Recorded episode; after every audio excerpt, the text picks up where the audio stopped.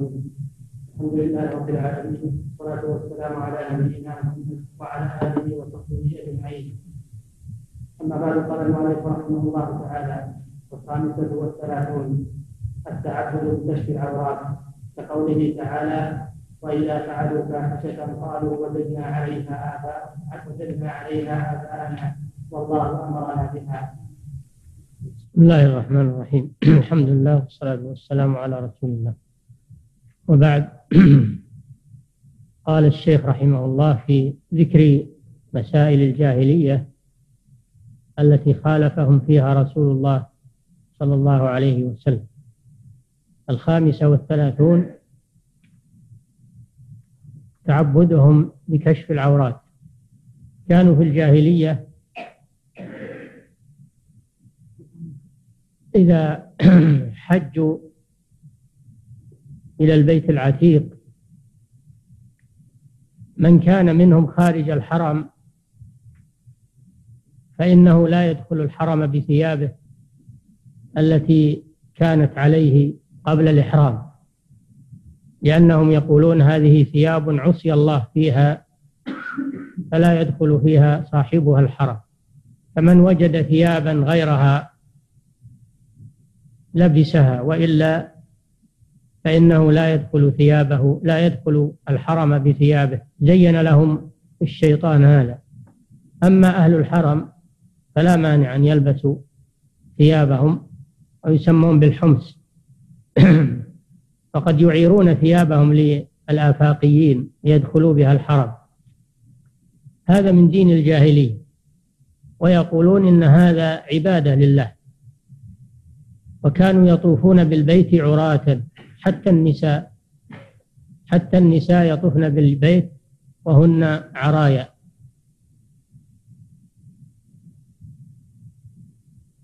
ويقولون هذا من الدين ومن العبادة والورع أن لا يدخلوا الحرم في ثياب عصوا الله فيها. فأنزل الله سبحانه وتعالى قوله وإذا فعلوا فاحشة قالوا وجدنا عليها آباءنا والله أمرنا بها. قل إن الله لا يأمر بالفحشاء. أتقولون على الله ما لا تعلمون؟ فسمى كشف العورة فاحشة. والفاحشة ما تناهى قبحه. ما تناهى قبحه. من المحرمات يسمى فاحشة. ورد الله عليهم بقولهم والله أمرنا بها بقوله إن الله لا يأمر بالفحشاء. والمراد بالأمر هنا أمر التشريع. الله جل وعلا لا يشرع لعباده ويتعبدهم بكشف العورات لأن هذه فاحشة ومعصية. والله لا يأمر ولا يشرع المعاصي لعباده وإنما يشرع لهم الطاعات. إن الله لا يأمر بالفحشاء. تقولون على الله ما لا تعلمون. ثم قال تعالى يا بني آدم خذوا زينتكم عند كل مسجد. فأمرهم أن يأخذوا أن يستروا عوراتهم. المراد بالزينة هنا ستر العورة. عند كل مسجد يعني عند كل صلاة. لذلك صار ستر العورة من شروط صحة الصلاة. فمن صلى وقد انكشفت عورته وهو يقدر على سترها وكان متعمدا لكشفها إن صلاته غير صحيحة. وكذلك لو طاف بالبيت مكشوف العورة فإن طوافه غير صحيح أن من شروط صحة الطواف ستر العورة.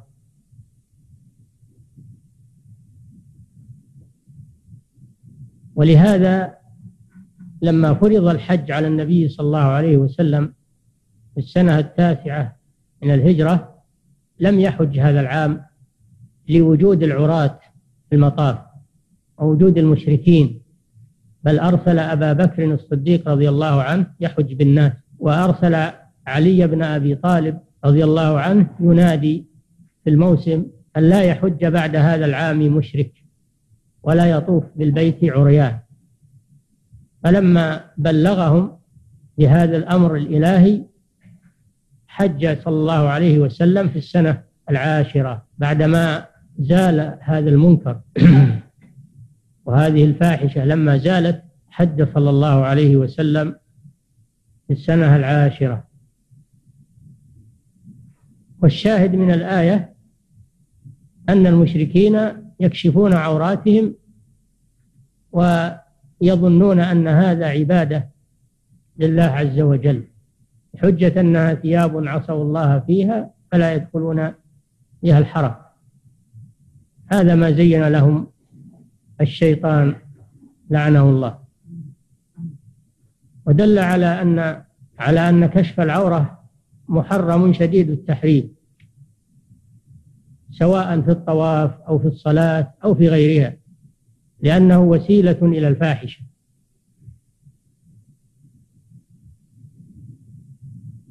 والآن في الأمم المتحضرة ومن قلدهم من المنتسبين إلى الإسلام يعتبرون العري مفخرة. يعتبرون العري للنساء مفخرة وتقدما. وأن الحجاب مهزلة عندهم وقصور وتخلف. عندهم أن الحجاب أنه تخلف وأنه عادات وأساليب قديمة وأن التقدم والحضارة والرقي هو في أن تكون المرأة سافرة كاشفة لمفاتن جسمها وكل ما تهتكت المرأة فإن ذلك يعتبرونه من التقدم والحضارة. ولذلك ينادون بالسفور وكشف الحجاب وأبغض شيء عندهم الحجاب ويسمونه رجعية وتأخرا إلى غير ذلك. هذا من بقايا دين الجاهلية الذين يعتبرون كشف العورة من العبادة فهو من بقايا دين الجاهلية. وهذه خصلة جاهلية. وهذا كله من إملاء الشيطان. إن الشيطان زين في الأول لآدم وزوجه عليهما السلام. الأكل من الشجرة من ليبدي لهما ما وري عنهما من سواتهما. فهو عمل هذا مع الأبوين عليهما السلام. وحصل من الأبوين ما حصل من موافقته من أكل الشجرة وبدت لهما سوآتهما وطفقا يخصفان يعني يغطيانها من ورق الجنة. ثم إن الله وفقهما للتوبة. قال ربنا ظلمنا أنفسنا وإن لم تغفر لنا وترحمنا لنكونن من الخاسرين. فتاب الله عليهما. ولكن الشيطان لا يزال يزين لبني آدم العري كشف العورة. والآن معروف عند العالم نوادي العراة التي يجتمعون فيها عراة رجالا ونساء. كل هذا من بقايا دين الجاهلية ومن بقايا دين الكفار. وليس بعد الكفر والإلحاد ذنب عند الغرب وعند المشركين لكن العجب ممن يدعي الإسلام. كيف تروج عليه هذه القبائح ويعتبر أن الحجاب للنساء أنه تأخر وأنه رجعية وأنه أساليب بالية ويحاولون كشف الحجاب والاختلاط في في ميادين العمل وفي الدراسة وفي غير ذلك وفي البيع والشراء. يحاولون الآن أن تزول الفوارق بين الرجال والنساء. ومع الأسف بعض المنتسبين للدعوة ينادون بهذا القبح ويقولون إن تحجير المرأة وتحجيم المرأة وحصرها في البيوت وإلزامها بالحجاب كل هذا من الأمور التي التي أكل عليها الدهر وشرب وأن المرأة إنسان يجب أن تعطى حريتها. كان هذا في الأول في نزل يسير تعلموا في بلاد الغرب من أهل مصر مثل قاسم أمين ومثل غيره من الذين درسوا في فرنسا وجاءوا إلى مصر وأعلنوا هذه الخصلة القبيحة لكن الآن انتشرت وحتى تبناها بعض المنتسبين إلى الدعوة. بحجة أن هذا إظهار لكرامة المرأة وزوال الفوارق بينها وبين الرجل وأنها مظلومة وأنها مهضومة حقها إلى غير ذلك. فيجب التنبه لهذا أن هذا من دين الجاهلية وأنه من كيد الشيطان لبني آدم. دائما وأبدا يحاول كشف عوراتهم ويحاول منع الحجاب للنساء وأن تظهر المرأة فاتنة مفتونة.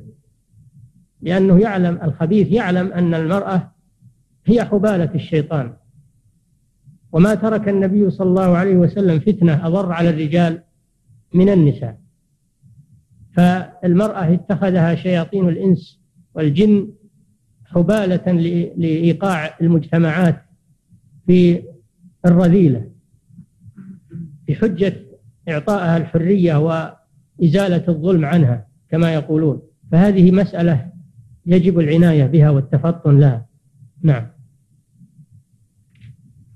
السادسة والثلاثون. التعبد بتحريم الحلال كما تعبدوا بالشرك. السادسة والثلاثون من مسائل الجاهلية أنهم يتعبدون بتحريم الحلال. الله جل وعلا أحل الطيبات. أحل لعباده الطيبات وحرم عليهم الخبائث. هذا هو الأصل في جميع الشرائع أن الله سبحانه وتعالى أحل الطيبات وحرم الخبائث. وبعث بذلك نبيه صلى الله عليه وسلم محمدا آخر النبيين ووصفه بأنه يحل لهم الطيبات ويحرم عليهم الخبائث. لأن الطيبات آثارها طيبة وتغذيتها طيبة والخبائث آثارها سيئة وتغذيتها خبيثة.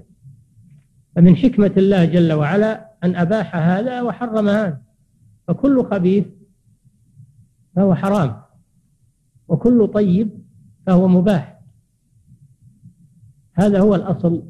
والله جل وعلا خلق لنا ما في الأرض جميعا سخر لنا ما في السماوات وما في الأرض والأصل الحل إلا ما دل الدليل على تحريمه. فجاء أناس زين لهم الشيطان فحرموا الحلال وحرموا الطيبات. ويظهر في هذا اليهود فإن اليهود حرموا طيبات أحلت لهم. فعاقبهم الله جل وعلا فحرمها عليهم. وضيق عليهم عقوبة لهم. فبظلم من الذين هادوا حرمنا عليهم طيبات أحلت لهم. هذا عقوبة وعلى الذين هادوا حرمنا كل ذي ظفر ومن البقر والغنم حرمنا عليهم شحومهما إلا ما حملت ظهورهما أو الحوايا أو ما اختلط بعظم ذلك جزيناهم ببغيهم. عقوبة. وإنا لصادقون. ولو أنهم آمنوا بمحمد صلى الله عليه وسلم لأزال الله عنهم هذا الحرج. ويحل لهم الطيبات ويحرم عليهم الخبائث ويضع عنهم إصرهم والأغلال التي كانت عليهم فالذين آمنوا به وعزروه ونصروه واتبعوا النور الذي أنزل معه أولئك هم المفلحون. لكن لما بقوا على كفرهم وكفروا بمحمد صلى الله عليه وسلم بقي عليهم هذا التحريم إلى يوم القيامة لا يرفع عقوبة لهم. هذا في اليهود. النصارى أيضا حرموا على الرهبان الطيبات ولا يكون عندهم الراهب إلا من ترك الدنيا وترك النساء وتفرغ للزهد وخلى بصومعته فحرموا على رهبانهم الطيبات. هذا من الرهبانية عند النصارى. وكذلك المشركون الأميون من العرب فإنهم حرموا أشياء من بهيمة الأنعام كما ذكر الله ذلك في سورة الأنعام. وأن المشركين حرموا أنواعا من الإبل ومن الغنم ومن البقر يتعبدون بذلك لأصنامهم وكما في سورة المائدة ما جعل الله من بحيرة ولا سائبة ولا وصيلة ولا حام. هذه أنواع من الإبل يحرمونها لأصنامهم ويسمونها بهذه الأسماء. يقطعون آذانها ويسيبونها للأصنام. فلا تركب ولا تحلب ولا تؤكل. لأنها صارت وقف للأصنام مسيبة لأصنامهم. وكذلك حرموا بعض الزروع لأصنامهم. وجعلوا لله مما ذرأ من الحرث والأنعام نصيبا فقالوا هذا لله بزعمهم وهذا لشركائنا. فما كان لشركائهم فلا يصل إلى الله وما كان لله فهو يصل إلى شركائهم. ساء ما يحكمون. بل بلغ بهم الأمر إلى أن يقتلوا أولادهم تقربا إلى الأصنام. وكذلك زين لكثير من المشركين قتل أولادهم شركائهم ليردوهم وليلبسوا عليهم دينهم. ولو شاء الله ما فعلوه فذرهم وما يفترون. وقالوا هذه أنعام وحرث حجر يعني حرام لا يطعمها إلا من نشاء بزعمه. وأنعام حرمت ظهورها يعني لا يركبونها ولا يحملون عليها. وأنعام لا يذكرون اسم الله عليها. إذا ذبحوها لا يذكرون اسم الله عليها بل يذكرون عليها اسم الصنم لأنها للأصنام. افتراء على الله قد ضلوا وما كانوا مهتدين. وقالوا ما في بطون هذه الأنعام خالصة لذكورنا ومحرم على أزواجنا. أولاد هذه الأنعام حلال للذكور حرام على النساء. وإن يكن ميتة فهم فيه شركاء. إذا مات اشتركوا في أكله الرجال والنساء لأنهم يبيحون الميتات. فهم يحرمون الطيبات ويستبيحون الخبائث. الميتة خبيثة. سيجزيهم وصفهم يعني كذبهم. إنه حكيم عليم. قد خسر الذين قتلوا أولادهم سفها بغير علم وحرموا ما رزقهم الله افتراء على الله. وقال سبحانه وتعالى يا أيها الذين آمنوا لا تحرموا طيبات ما أحل الله لكم ولا تعتدوا. إن الله لا يحب المعتدين. الإنسان يتوسط لا يتشدد ولا يتساهل.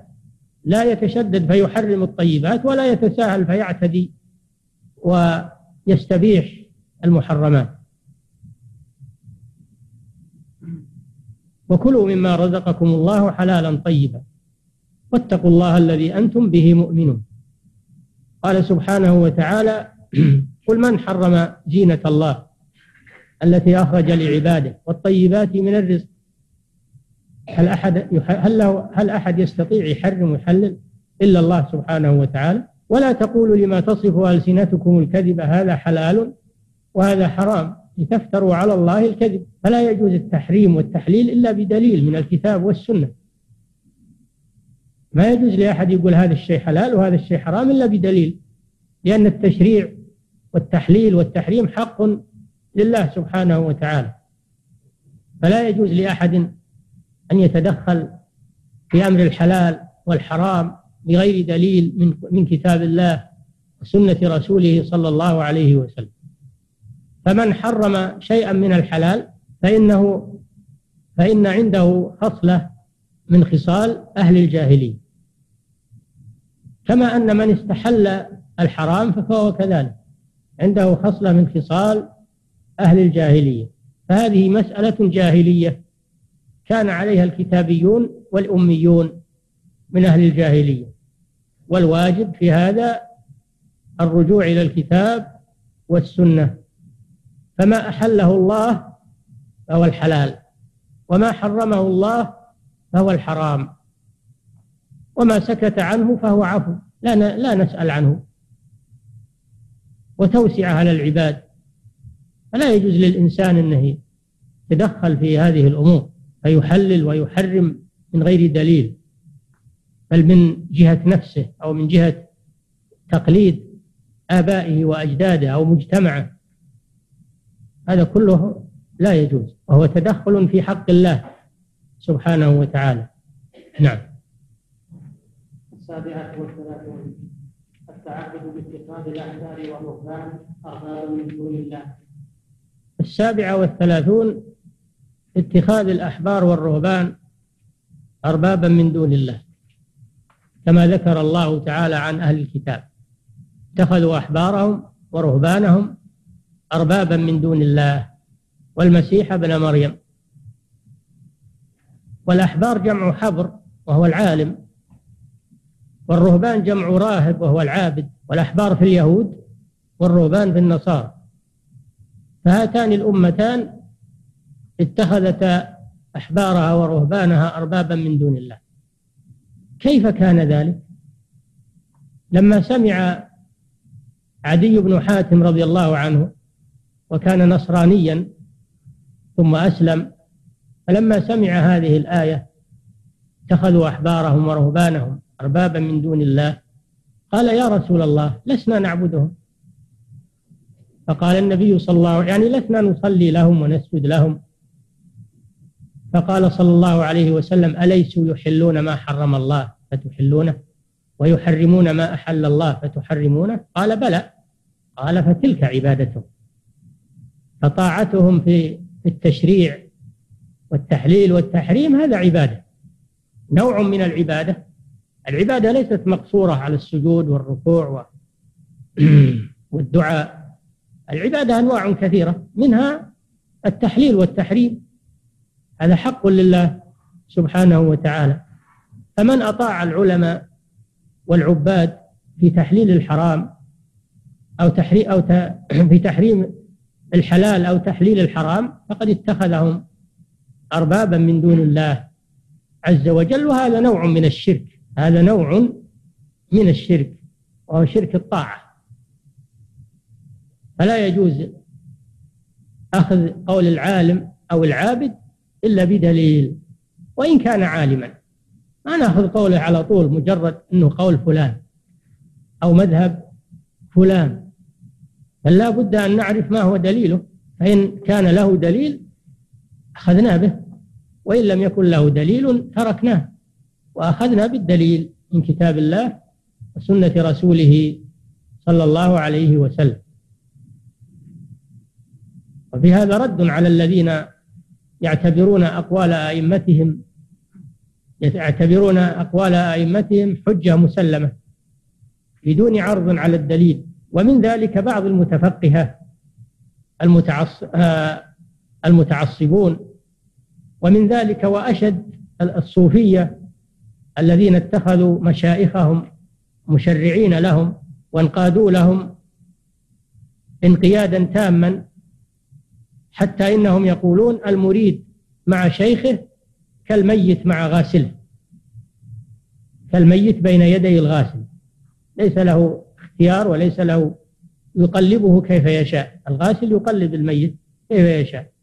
كذلك المريد وهو التلميذ يكون مع شيخه الصوفي مثل الميت بين يدي الغاسل هل هل هنا هل هل بعد هذا هل بعد هذا الذل والخضوع؟ هل بعده ذل وخضوع؟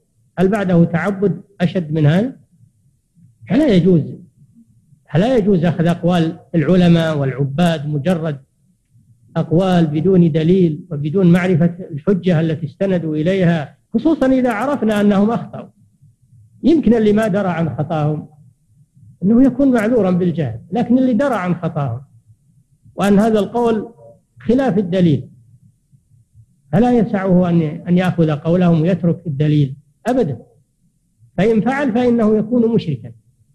ويكون اتخذهم أربابا من دون الله عز وجل. والشرك قد يكون شرك مخرج من الملة وقد يكون شرك أصغر نعم. بحسب ما يقوم بقلب المتبع. نعم. الثامنة والثلاثون. الإلحاد في الصفات كقوله تعالى ولكن ظننتم أن الله لا يعلم كثيرا مما تعملون الثامنة والثلاثون من مسائل الجاهلية الإلحاد في الصفات والإلحاد في اللغة الميل. ومنه اللحد في القبر. سمي لحدا لأنه مائل عن سمت القبر. والإلحاد في أسماء الله جل وعلا نهى الله عنه بقوله ولله الأسماء الحسنى فادعوه بها وذروا الذين يلحدون في أسمائه سيجزون ما كانوا يعملون. قال تعالى إن الذين يلحدون في آياتنا لا يخفون علينا. ومعنى يلحدون يميلون بها عن مدلول يميلون بها عن مدلولها. الصحيح ويفسرونها بغير معناها. مثل ما عليه الجهمية والمعتزلة والأشاعرة وسائر الذين يؤولون الصفات يؤولون الأسماء والصفات عن معانيها الصحيحة استوى يقولون معناها استولى. ويقولون وجاء ربك جاء أمره. ينزل ربنا إلى سماء الدنيا ينزل أمره أو ينزل ملك من الملائكة. هذا إلحاد إلحاد في أسماء الله وصفاته وأفعاله. ويقولون اليد يد الله معناها القدرة معناها القدرة. الرحمة معناها إرادة الخير. الغضب معناه إرادة الانتقام. وهكذا يؤولون الأسماء والصفات بغير معانيها هذا هو الإلحاد. هذا هو الإلحاد. وكان هذا أصله في الجاهلية. الجاهلية كانوا يلحدون في أسماء الله. قال سبحانه وتعالى ولكن ظننتم وما كنتم تستترون أن يشهد عليكم سمعكم في أول الآيات حتى إذا ما جاءوا شهد عليهم حتى إذا ما جاءوها يعني النار شهد عليهم سمعهم وأبصارهم وجلودهم. بما كانوا يعملون. وقالوا لجلودهم لما شهدتم علينا؟ قالوا أنطقنا الله الذي أنطق كل شيء وهو خلقكم أول مرة وإليه ترجعون. وما كنتم تستترون أن يشهد عليكم سمعكم ولا أبصاركم ولا جلودكم. ولكن ظننتم أن الله لا يعلم كثيرا مما تعملون. وذلكم ظنكم الذي ظننتم بربكم أرداكم فأصبحتم من الخاسرين. الشاهد في قوله ولكن ظننتم أن الله لا يعلم كثيرا مما تعمل. ولذلك اقتصر عليه الشيخ رحمه الله. فكونهم ظنوا أن الله لا يعلم هذا نفي لعلم الله عز وجل. نفي لعلم الله. صاروا يجحدون علم الله عز وجل. ويظنون أن الله لا يعلم. هذا من الإلحاد. الإلحاد قد يكون بجحد الشيء وقد يكون بتحريفه وتأويله بغير معناه الصحيح. إما جحده أصلا ونفيه كلية وإما بإقرار لفظه وإثبات لفظه ولكن يجحد معناه معناه الصحيح.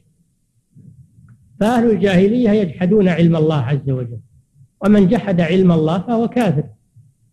من قال إن الله لا يعلم أو ظن أن الله لا يعلم أو شك أن الله يعلم فهو كافر من من شك يعني تردد هل الله يعلم أو لا يعلم عنده احتمالان هذا كافر فكيف بالذي ظن؟ الظن أعلى من الشك.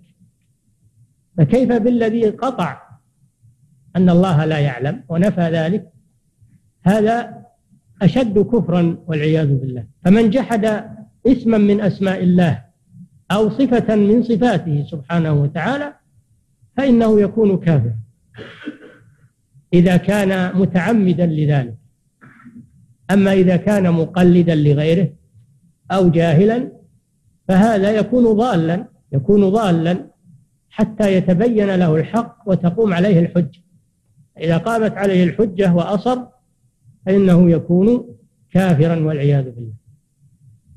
ولكن ظننتم أن الله لا يعلم كثيرا مما تعملون. وذلكم ظنكم الذي ظننتم بربكم أرداكم. يعني أهلككم وأوردكم الردى وهو الهلاك. فأصبحتم من الخاسرين. نعم. ومثل العلم سائر سائر الصفات. من جحد صفة لله عز وجل أثبتها لنفسه أو أثبتها له رسوله عامدا متعمدا فهو كافر ومن جحدها مقلدا أو جاهلا فإنه ضال. فإن تبين له الحق وأصر فهو كافر نعم. التاسعة والثلاثون. الإلحاد في الأسماء كقوله تعالى وهم يكفرون بالرحمن. التاسعة والثلاثون الإلحاد في الأسماء. الأول التي قبلها في الصفات وهي العلم.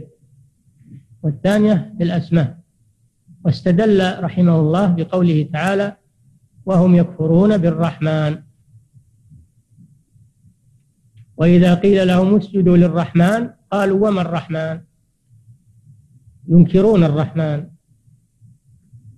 ويكفرون بالرحمن وهو من أسماء الله سبحانه وتعالى. وذلك أنه لما كان في صلح الحديبية لما كان في صلح الحديبية وجاء سهيل بن عمرو مندوبا عن المشركين قبل أن يسلم. وحضر إلى النبي صلى الله عليه وسلم. وأراد النبي صلى الله عليه وسلم أن يكتب الكتاب بينه وبينهم. قال اكتب بسم الله الرحمن الرحيم. فقال سهيل بن عمرو أما الرحمن فلا ندري ما هو ولكن اكتب باسمك اللهم. اكتب باسمك اللهم. وهذا هذا معنى كفرهم بالرحمن أنهم ينكرون اسم الرحمن ويكتبون بدل بسم الله الرحمن الرحيم باسمك اللهم.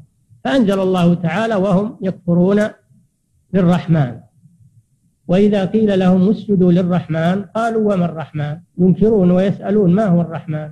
سؤال إنكار. وسؤال نفي.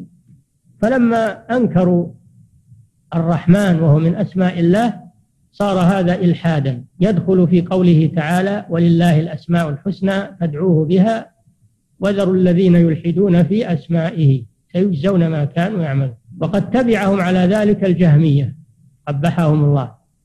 فأنكروا أسماء الله وصفاته. الجهمية هم أشد طوائف الضلال في هذا. ينكرون أسماء الله وصفاته وسلفهم هم المشركون كما في هذه الآيات البينات وهم يكفرون بالرحمن.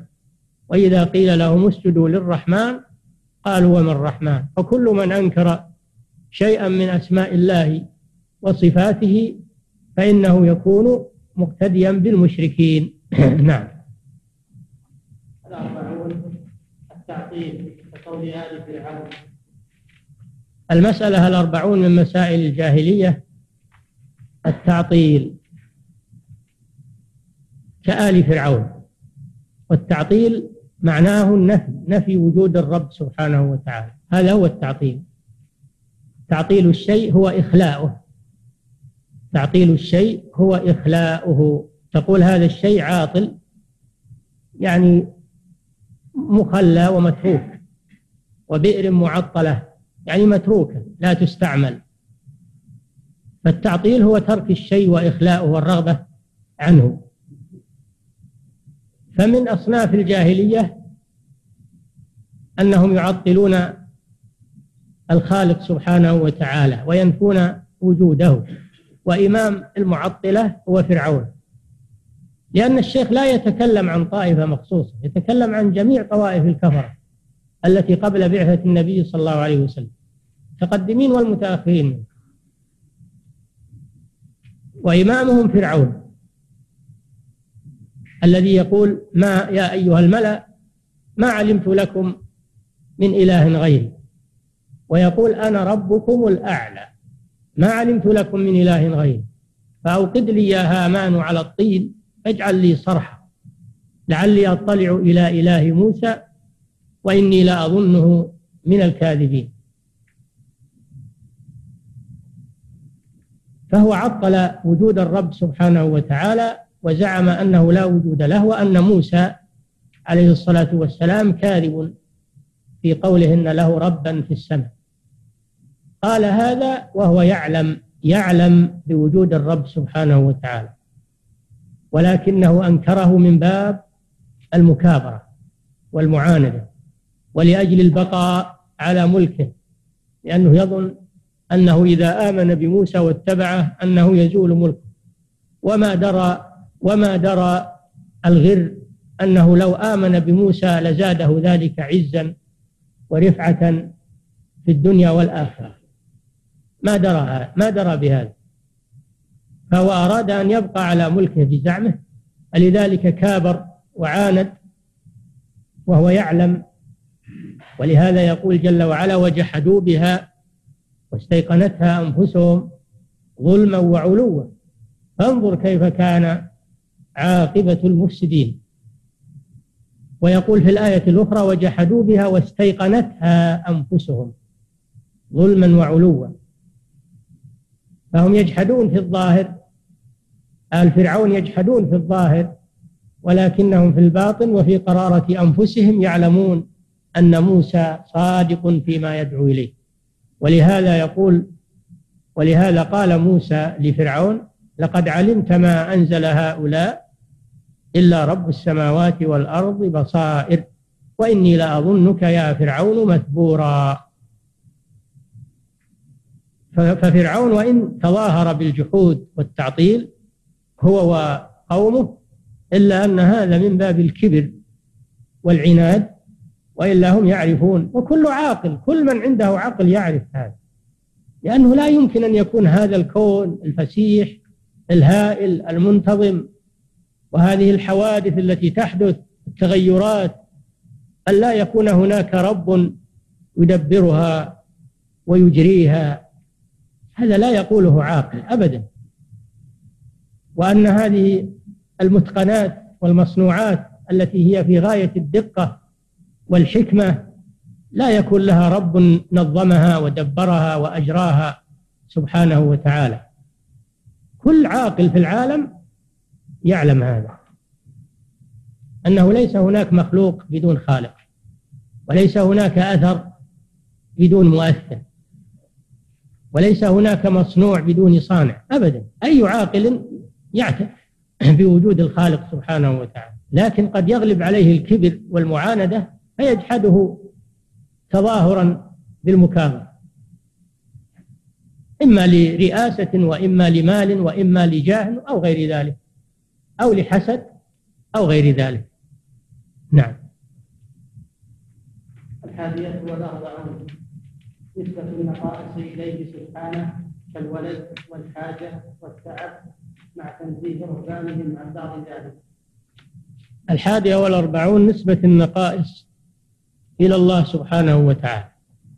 كما تقول اليهود إن الله فقير ونحن أغنياء. وكما يقولون يد الله مغلولة. وكما تقول النصارى بنسبة الصاحبة والولد إلى الله سبحانه وتعالى. فينسبون إليه أنه أن له ولدا وهو عيسى بن مريم عليه الصلاة والسلام. وهذا من النقص لأن الولد لا يكون إلا من حاجة والولد بعض من الوالد وشبيه له والله جل وعلا لا شبيه له.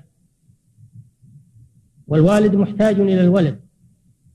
والله غني سبحانه وتعالى عن العالمين فلا يكون الولد إلا من حاجة وكذلك الزوجة لا تكون إلا لحاجة حاجة الاستمتاع وحاجة الأنس.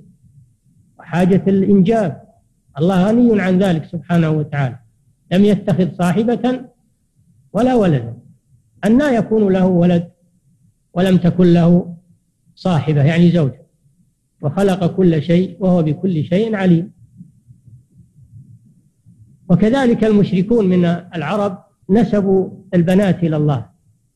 قالوا الملائكة بنات الله. ينسبون إليه البنات ويجعلون لله البنات ولهم ويجعلون لله البنات سبحانه ولهم ما يشتهون. وإذا بشر أحدهم بالأنثى ظل وجهه مسودا وهو كظيم. فهم ينزهون أنفسهم عن البنات ويكرهون البنات وينسبونها لله عز وجل. ويجعلون لله ما يكرهون وتصف ألسنتهم الكذب أن لهم الحسنى. فهم ينزهون أنفسهم عن البنات ويكرهون البنات ومع هذا ينسبونها إلى الله جل وعلا. ويقولون الملائكة بنات الله. هذه مقالة أهل الجاهلية. فهذه من مسائل الجاهلية نسبة النقائص إلى الله عز وجل. فمن نسب إلى الله النقائص فإنه متشبه بأهل الجاهلية من الكتابيين ومن الأميين. نعم. الثانية والأربعون. الشرك في الملك كقول المجوس. مع أن النصارى ينزهون رهبانهم ينسبون لله الولد والزوجة وينزهون رهبانهم منه. الراهب عند النصارى لا يتزوج لئلا يشتغل بأمور الدنيا عن العبادة ولأن التزوج هذا عبارة عن عن نقص في الراهب. والراهب لا يكون راهبا إلا إذا تخلى عن الدنيا و وأيضا مخالطة المرأة ومجامعة المرأة هذا عندهم نقص وينزه عنه الرهبان. فهم ينزهون رهبانهم عن الزوجة وعن الولد وينسبون ذلك لله عز وجل أنه اتخذ صاحبه واتخذ ولدا تعالى الله عما يقولون. علوا كبيرا. كما أن المشركين كما سمعتم يكرهون البنات وينسبونها إلى الله سبحانه وتعالى. نعم. الثانية والأربعون الشرك في الملك كقول المجوس الثانية والأربعون الشرك في الملك كقول المجوس. الظاهر والله أعلم أنه يقصد اعتقاد أن أحدا يخلق مع الله عز وجل. لأن المجوس أثبتوا خالقين النور والظلمة. ولذلك سموا بالثانوية لأنهم يقولون بإلهين خالق للنور وخالق للظلم ويكون في الربوبية.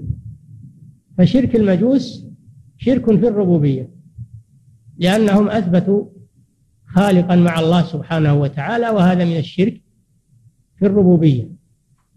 هذا هو الظاهر. لكن أنا أشوف الشراح لهذه المسألة يقولون المراد بالشرك في الملك شرك في الملكية. في الملكية وفسروه بالشيوعية مذهب الشيوعية الذين يقولون الناس شركاء الناس شركاء في الأموال والنساء وليس هناك ملكية فردية.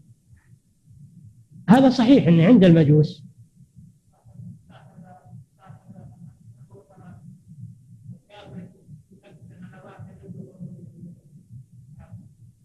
نعم.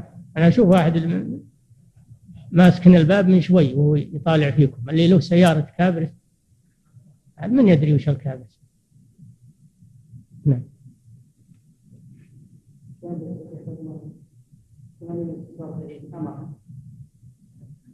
ثمانمية؟ خلاص وضحت الآن. طيب. ففسروها بالاشتراكية في الملكية. كما عليه الشيوعية الآن والاشتراكية اللي يسمون يعني خافوا من لفظ الشيوعية فلطفوها وقالوا اشتراكية. وهي شيوعية. شيوعية. معناها إن ما إن الملكية آه تكون للدولة. وأما الأفراد فليس لهم شيء. مثل ما في الصين الاتحاد السوفيتي قبل أن يتدمر ولله الحمد. فهذه هي الشرك في الملك. لكن الشيخ يقول الشرك ما قال الاشتراك. الذي يغلب على ظني أنه يقصد الشرك في الربوبية. لأن المجوس أثبتوا خالقين مع الله سبحانه وتعالى. فمن أشرك في الربوبية وزعم أن أحدا يخلق مع الله أو يدبر مع الله فإنه يكون شركه من جنس شرك المجوس.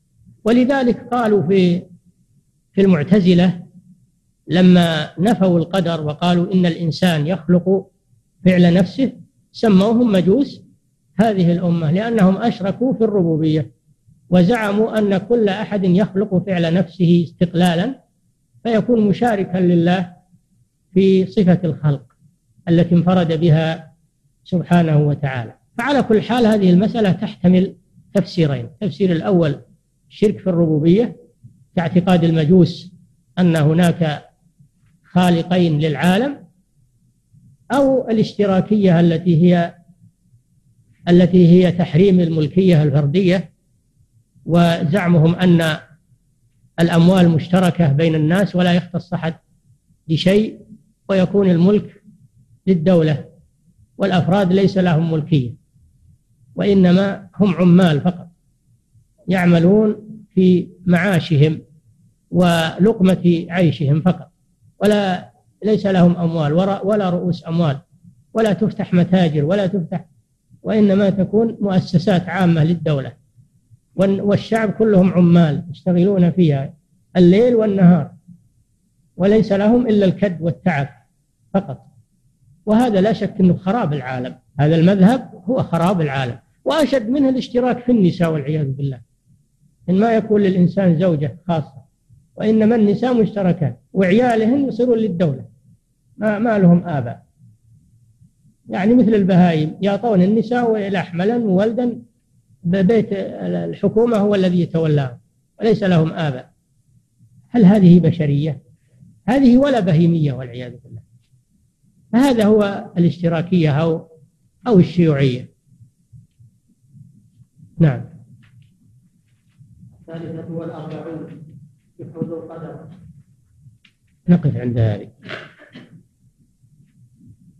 فضيلة الشيخ وفقكم الله ذكر أن كفار قريش منعوا الناس من الطواف في ثيابهم حتى يتم لهم غير الثياب إلى الحجاج أي أنه سبب اقتصادي وأن الذين يطوفون عراة هم الذين لا يستطيعون شراء ثياب من قريش أو لا يرغبون في شرائها منهم هل هذا صحيح؟ ما هو بصحيح هذا؟ ما هو بالمسألة اقتصادية المسألة تعبدية. المسألة تعبدية. يظنون أنه لا يجوز للأفقي أو الآفاقي أن يطوف بثيابه وإنما هو بين أمرين إما أن يحصل ثيابا من الحمص أهل مكة يعيرونه إياها أو يؤجرونه إياها أو بأي طريقة وإما أن يطوف عريانا إذا لم يجد شيئا. فهم فعلوا هذا تعبدا ولهذا يقول الشيخ أنهم يتعبدون يتعبدون لله بكشف العورات. نعم. هذا التفسير تفسير لا أصل له وله من عالم هذا التفسير. نعم. الله هل إذا نذر الشخص أن لا يركب دابته مثلا تشبه بعمل تشبها بعمل الجاهلية. وأن هذا نعم. هل إذا نذر الشخص أن لا يركب دابته مثلا تشبه بعمل أهل الجاهلية وأن هذا شرك لأن النذر تحريم يراد به التقرب إلى الله. نعم إذا حرم على نفسه الركوب فهذا فيه شبه من تحريم الحلال دين الجاهلية. إنسان واختلف العلماء إذا نذر أن يحج ماشيا أن يحج ماشيا تعبدا لله عز وجل. هل يلزمه الوفاء بهذا النذر؟ لا يلزمه. بل يركب ويكفر يكفر عن نذره كما أفتى النبي صلى الله عليه وسلم امرأة امرأة نذرت أن تحج ماشية وكذلك أفتى رجلا نذر أن يحج ماشيا أفتاه أن يركب وأن وأن يكفر عن نذره. كفارة يمين. نعم. هل يجوز لي أن أجالس صوفيا لكي أقنعه بأن هذا المذهب؟ طيب هذا هذا هو معنى الدعوة إلى الله. أن تجلس مع مبتدع أو مع مشرك تدعوه إلى الله وتبين له. هذا شيء طيب. هذا هو معنى الدعوة إلى الله عز وجل. لكن بشرط أن تكون عندك عندك علم توضح له خطأه وترد عليه شبهاته ومجادلاته. أما الإنسان الذي ما عنده علم لا يدخل في جدال مع هؤلاء. نعم. فضيلة الشيخ وفقكم الله. أعمل مدرسا في مدرسة ابتدائية ولا يوجد عندنا مدرسة تخلو من الاختلاط فما العمل وما هو الحل؟ نعم. إيش يقول؟ أعمل مدرسا في مدرسة ابتدائية. ولا يوجد عندنا مدرسة تخلو من الاختلاط فما هو العمل؟ علما بأن هذا هو عمل الوحيد العمل أن تطلب الرزق بغير هذه الطريقة. والأرزاق كثيرة ولله الحمد. تنتقل إلى عمل آخر. ومن يتق الله يجعل له مخرجا ويرزقه من حيث لا يحتسب. ومن ترك شيئا لله عوضه الله خيرا منه. اختلاط شر وفتنة. نعم فضيلة الشيخ وفقكم الله. ذكرتم حفظكم الله أن النبي صلى الله عليه وسلم لم يحج عندما شرع الحج على الفرد بل أرسل أبا بكر رضي الله عنه ليحج بالناس. فمن فما العلة من ذلك؟ وإن كانت العلة زوال الفاحشة أليس ما كان محرما على النبي صلى الله عليه وسلم محرما على أصحابه؟ النبي صلى الله عليه وسلم كما عرفتم أخر الحج لعذر. الأصل أن الأمر على الفور وأن الحج على الفور لكن يجوز تأخيره لعذر. فالنبي صلى الله عليه وسلم قدم في إنكار هذا ومنعه فلما امتنع وزال حج صلى الله عليه وسلم. ليبين ليبين للناس مناسك الحج وأحكام الحج وأمور دينهم. فهذا عذر شرعي. كيف نقول إن النبي صلى الله عليه وسلم فعل هذا وهو ما هو بعذر؟ ما يصلح هذا. هذا عذر شرعي نعم. فضيلة الشيخ وفقكم الله القوانين الوضعية هل هي من الكفر الأكبر أم الأصغر؟ الحكم بغير ما أنزل الله كفر على كل حال. لكن إن كان الذي يحكم بغير ما أنزل الله يستبيح هذا هذا كفر أكبر مخرج من الملة. وإن كان لا يستبيح هذا الشيء ويعترف أنه قد فعل محرما وأن الواجب الحكم بما أنزل الله فهذا كفر أصغر كفر أصغر وكبيرة من كبائر الذنوب كما فصل ذلك أهل العلم. نعم. فضيلة الشيخ وفقكم الله لقد ورد إليكم سؤال سابق نصه أن هناك ساحة جماعات مثل السلفية وجماعة التبليغ والإخوان فأيهم المريد بالحق يتبع فكان جوابكم حفظكم الله أن تترك هذه الجماعات كلها؟ وتتبع جماعة الحق وهي أهل السنة والجماعة. ففهم بعض الإخوان أن هذا يعم ترك جماعة أنصار السنة المحمدية في السودان. اقرأ الجواب اقرأ الجواب. أجاب هو أجاب الجواب الصحيح لكن نعم. فأجبتم فأجبتم حفظكم الله. أن يترك أن تترك هذه الجماعات كلها وتتبع جماعة الحق وهي جماعة أهل السنة والجماعة. وهؤلاء هم السلفية. هؤلاء هم السلفية. هم أهل السنة والجماعة. في السودان أو في غيره. نعم. فاللي فهم غير هذا هو المخطئ ما هو أنا.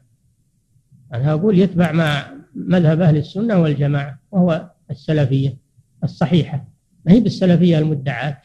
السلفية الصحيحة التي على ما كان عليه النبي صلى الله عليه وسلم وأصحابه. هذه هي السلفية الصحيحة. نعم. فضيلة الشيخ وفقكم الله. في بلادنا توجد جماعات متفرقة كالصوفيه وغيرها. وهناك جماعة تدعو إلى التوحيد ونبذ البدع ولكن جماعات انشقت عن هذه الجماعة بحجة أنها تشارك الحكومة القائمة في السلطة وبحجة ان افرادها يدرسون في الجامعات المختلطه فما هو رأي فضيلتكم؟ هل علي أن أتعامل معهم وأنتمي إليهم أم أن هذا نوع من الجزئية؟ هذا الانشقاق لا يجوز وعليك أن تلزم الأصل تلزم الجماعة الأصل التي هي الدعاة إلى التوحيد والعقيدة الصحيحة تكون معهم تترك المنشقين هؤلاء. نعم. فضيلة الشيخ وفقكم الله هل يلزم العوام أن يعتقدوا بعلو الله فتسألهم عن أين الله؟ العوام يبين لهم يشرح لهم يشرح لهم أولا ما تفاجئهم. تفاجئهم بالسؤال وهم ما يدرون. لكن تعلمهم تشرح لهم العقيدة. فإذا فهموها وعرفوها تسألهم للاختبار. من أجل الاختبار هل هم فهموا أو ما فهموا. أما أنك تفاجئ العامي وهو ما درس من قبل ولا درى تأتي له بسؤال وهو ما يفهم ولا هذا ما يجوز. نعم. الشيخ وفقكم الله. ذكر عن فضيلتكم كلام عن جماعة التربية بأنهم يأخذون البيعة لأميرهم ويقتلون الخارج عنهم فهل ما ذكر عنهم صحيح؟ نعم. يأخذون البيعة لأميرهم. وأما القتل يمكن يمكن أنهم قتل أفراد خالفوهم وقتلوهم. والوقائع معروفة ومشهورة. نعم. فضيلة الشيخ وفقكم الله هل الأشاعرة من أهل السنة والجماعة لأنني أسمع بين حين وآخر من يخرجهم من مسمى أهل السنة والجماعة مع أن مع أن أكثر علماء المسلمين منهم. عند الإطلاق ليسوا من أهل السنة والجماعة لأنهم يخالفون أهل السنة والجماعة في كثير من الأمور. يخالفونهم في الصفات يخالفونهم في مسمى الإيمان لأنهم مرجئة في الإيمان يخالفونهم في مصادر التلقي لأنهم يأخذون عقائدهم عن علم الكلام وعلم المنطق. والقواعد المنطقية هم يخالفون أهل السنة والجماعة فلا يطلق عليهم أهل السنة والجماعة. نعم. يقال لهم الأشاعرة بهذا الاسم. أو على الأصح الكلابية لأن الأشعري بريء منهم. الأشعري رحمه الله بريء منهم. انتسابهم إليه خطأ. وإنما هم على مذهب الكلابية. نعم. فضيلة الشيخ وفقكم الله. هل الرسل عليهم الصلاة والسلام أرسلوا لتوحيد الربوبية فقط. توحيد الربوبية؟ ما قال هذا أحد. أرسلوا بتوحيد الألوهية توحيد العباد. أما توحيد الربوبية هذا موجود في الأمم. حتى الكفار يقرون به. نعم.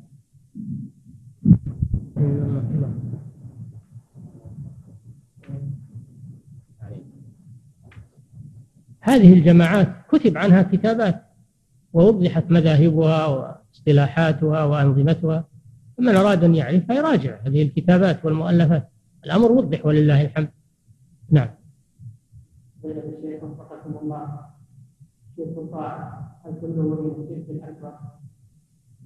لا قد يكون شركا أكبر. إذا أطاعه وهو يعلم أنه مخالف لكتاب الله وسنة رسوله هذا شرك أكبر. أما إذا أطاعه وهو لا يعلم وإنما أحسن به الظن أو ظن أنه على حق قلده من باب حسن الظن فهذا لا لا يكون شرك أكبر يكون شرك أصغر. نعم. فضيلة الشيخ وفقكم الله. هل طاعة المفتي والأخذ برأيه بدون معرفة حجته تؤدي إلى الشرك حيث إنكم قد ذكرتم حفظكم الله في درس سابق أن العامي لا يجب أن يسأل عن الدليل؟ نعم هو هذا. العامي يأخذ الفتوى ولا يطالب بالدليل لأنه ما يعرف الدليل هو عام. لكن ما يسأل كل أحد وإنما يسأل أهل العلم. قال الله تعالى فاسألوا أهل الذكر إن كنتم لا تعلمون. فيسأل من يثق بعلمه وبدينه. يسأل من يثق بعلمه وبدينه ويأخذ بفتواه. ولو لم يعرف الدليل لأنه عامي ما يعرف الاستدلال. فضيلة الشيخ وفقكم الله كيف نرد على من يقول إن الاتفاق الذي تم بين الشيخ محمد بن عبد الوهاب والأمير محمد بن مسعود رحمهم الله تعالى رحمة واسعة مشابه لما حدث في أوروبا في فصل الدين عن الدولة ونشوء العلمانية حيث أعطيت الكنيسة السلطة الدينية وأعطي الحكام السلطة السياسية فكيف الرد على ذلك؟ هذا ما يحتاج رد هذا كلام باطل وهذا كلام مفضوح والعياذ بالله. ولا نشتغل برده ولا يسوى من يرد عليه هذا الكلام. كلام باطل من أساس. نعم.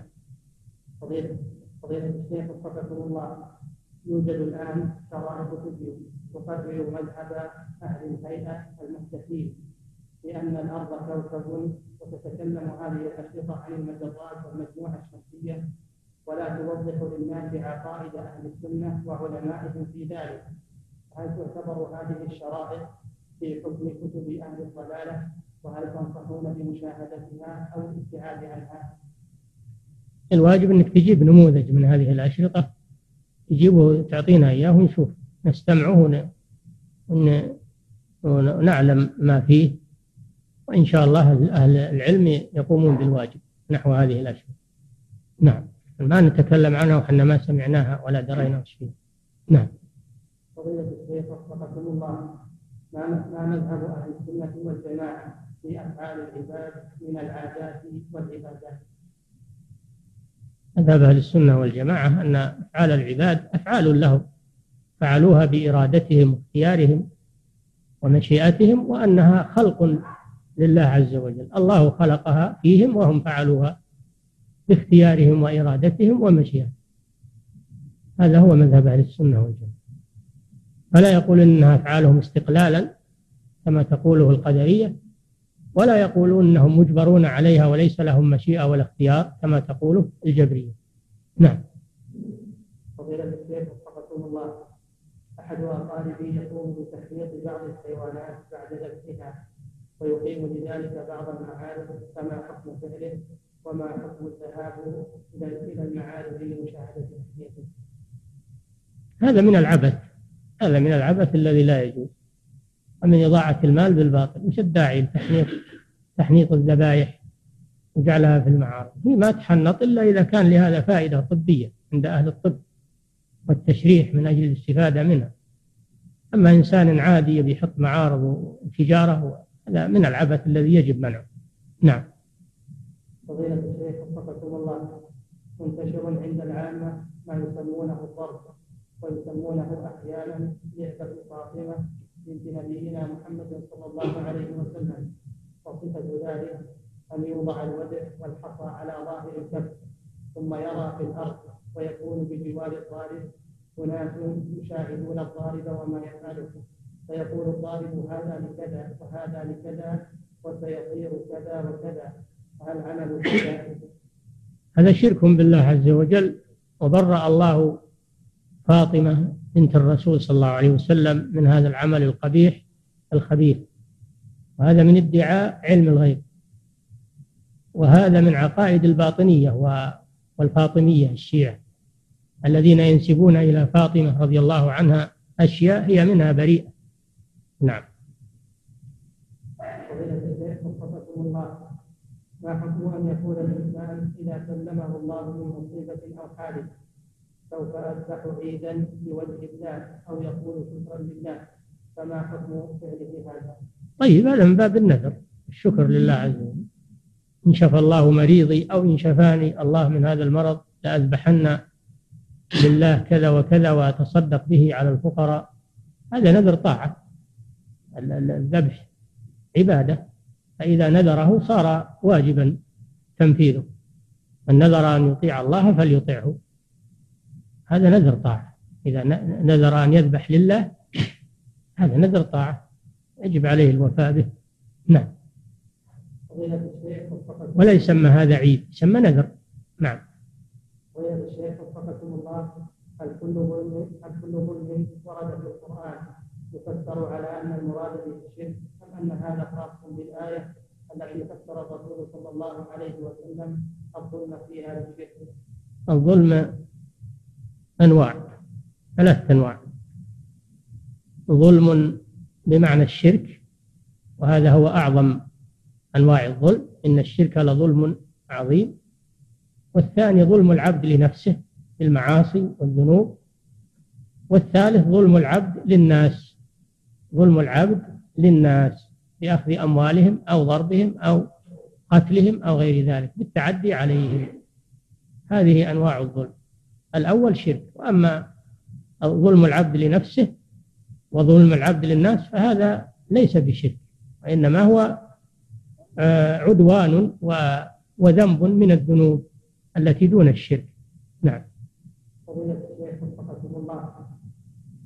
في الحديث إن الله لا ينام حتى تمل.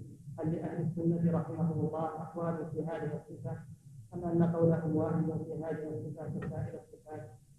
هذه ما يقال إنه صفة؟ هذا خبر عن الله سبحانه وتعالى لا يمل حتى تمل. مثل قوله نسوا الله فنسيهم إنما نحن مستهزئون الله يستهزئ بهم ومكروا ومكر الله. هذا من باب المقابلة والجزاء المجازات. فلا يقال إن الله المال أو الله يمل بل يقال الله لا يمل حتى يمل عبده. يقرأ يقرن بهذا إيجاب النص ما إيجاب بعض الكلام ويترك بعضه. كما لا يقال الله الله جل وعلا نسيهم. بل يقال نسوا الله فنسيهم. ولا يقال الله مكر بهم بل يقال مكروا ومكر الله. إيجاب السبب. والمقابل. نعم.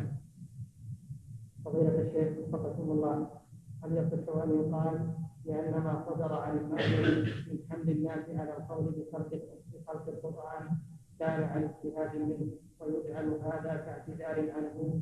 وهل يصح الاجتهاد في هذه الأمور حيث إن هذا مكتوب في بعض المقررات الدراسية؟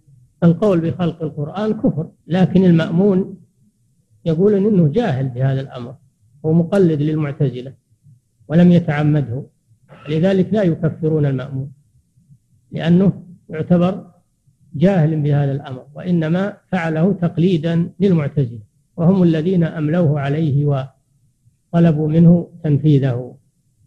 فيعذر بالجهل. نعم. وإلا لو تعمد هذا الشيء كان كافرا مثل الجهمية. نعم.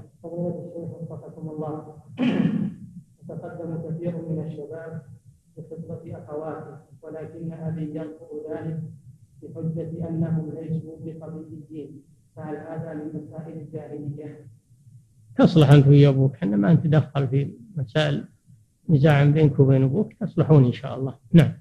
فضيلة الشيخ وفقكم الله. بعض المسلمين يرون حركة في الدجاج الذي يستورد من بعض البلدان الأوروبية. حيث يقال إنه يذبح بالطعام وبعض اللحوم تستورد من بعض البلدان الإسلامية التي يقال عنها إن فيها بعض الطوائف الكافرة. فامل توضيح الأمر. والله التورع والاحتياط أحسن ما في شيء وأن يأكل الإنسان من ذبح البلد. من ذبح هذا البلد. والحمد لله اللحوم الوطنية الآن كثيرة. مختلف أنواع اللحوم. فيأكل الإنسان من دجاج البلد ومن ذبائح البلد وفيها غنية إن شاء الله. والتورع عن ما فيه شبهة لا شك أنه من الدين. من استبرأ من فمن ترك الشبهات فقد استبرأ لدينه وعرضه. دع ما يريبك إلى ما لا يريبك. نعم. أما أن نقول أنه حرام يعني نجزم بأنه حرام هذا يحتاج إلى إلى معرفة كيفية الذبح. في تلك البلاد ومن من الذي ذبح؟ يحتاج إلى معرفة أسباب التحريم. ما نجزم أنه حرام إلا بمعرفة أسباب أنه حرام. نعم. لكن نقول التورع والاحتياط أحسن. نعم. فضيلة الشيخ وفقكم الله آمن توضيح ما نسمعه دائما في الخطبة من هذا اللفظ إن يد الله مع الجماعة أو يد الله على الجماعة. هذا حديث.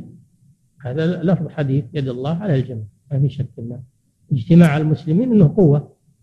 قوة وأن الله جل وعلا يؤيدهم وينصرهم إذا اجتمعوا على الحق.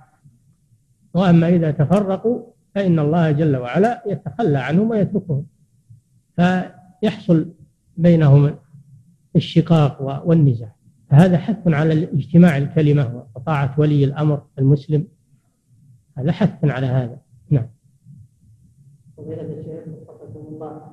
نعمل في مدرسة فيها كاتب من الرافضة تعمل إفادتنا عن كيفية التعامل معه بالنسبة للأكل والجلوس معه والابتسام في وجهه في حجة تأليف قلبه. علما بأن له عدة سنوات في مدرستنا في مدرستنا. كما آمل من فضيلتكم بيان كيفية حواره. إن كان تقدرون على نقله وإبعاده عن مدرستكم افعلوا هذا. واجب عليكم. إذا ما تقدرون فأنتم اتركوه في عمله إلى أن ييسر الله إبعاده. لكن لا تمكنونه من أسراركم من الاطلاع على أموركم ولا تنبسطوا معه. أما العمل معه في المكتب أو إعطائه الدفاتر ينسخها أو يرتبها أو أمر لا بأس به. أمور مباحة. عملها هو أو غيره. ولا تتركونه يصلي إماما بكم. ما يجوز إنه يتيمم. أما أنه يصلي معكم خلوه يصلي معكم. نعم. فضيلة الشيخ وفقكم الله. ما هو الصحيح في تفسير قوله تعالى فظن أن لن نقدر عليه نضيق. نقدر عليه نضيق عليه. يونس عليه السلام ظن أن الله لا يضيق عليه لأنه دعا قومه فأبوا أن يسلموا وأبوا أن يستجيبوا فضاق صدره ولم يصبر فهرب منهم. فالله جل وعلا عاقبه حيث لم يصبر عليه الصلاة والسلام.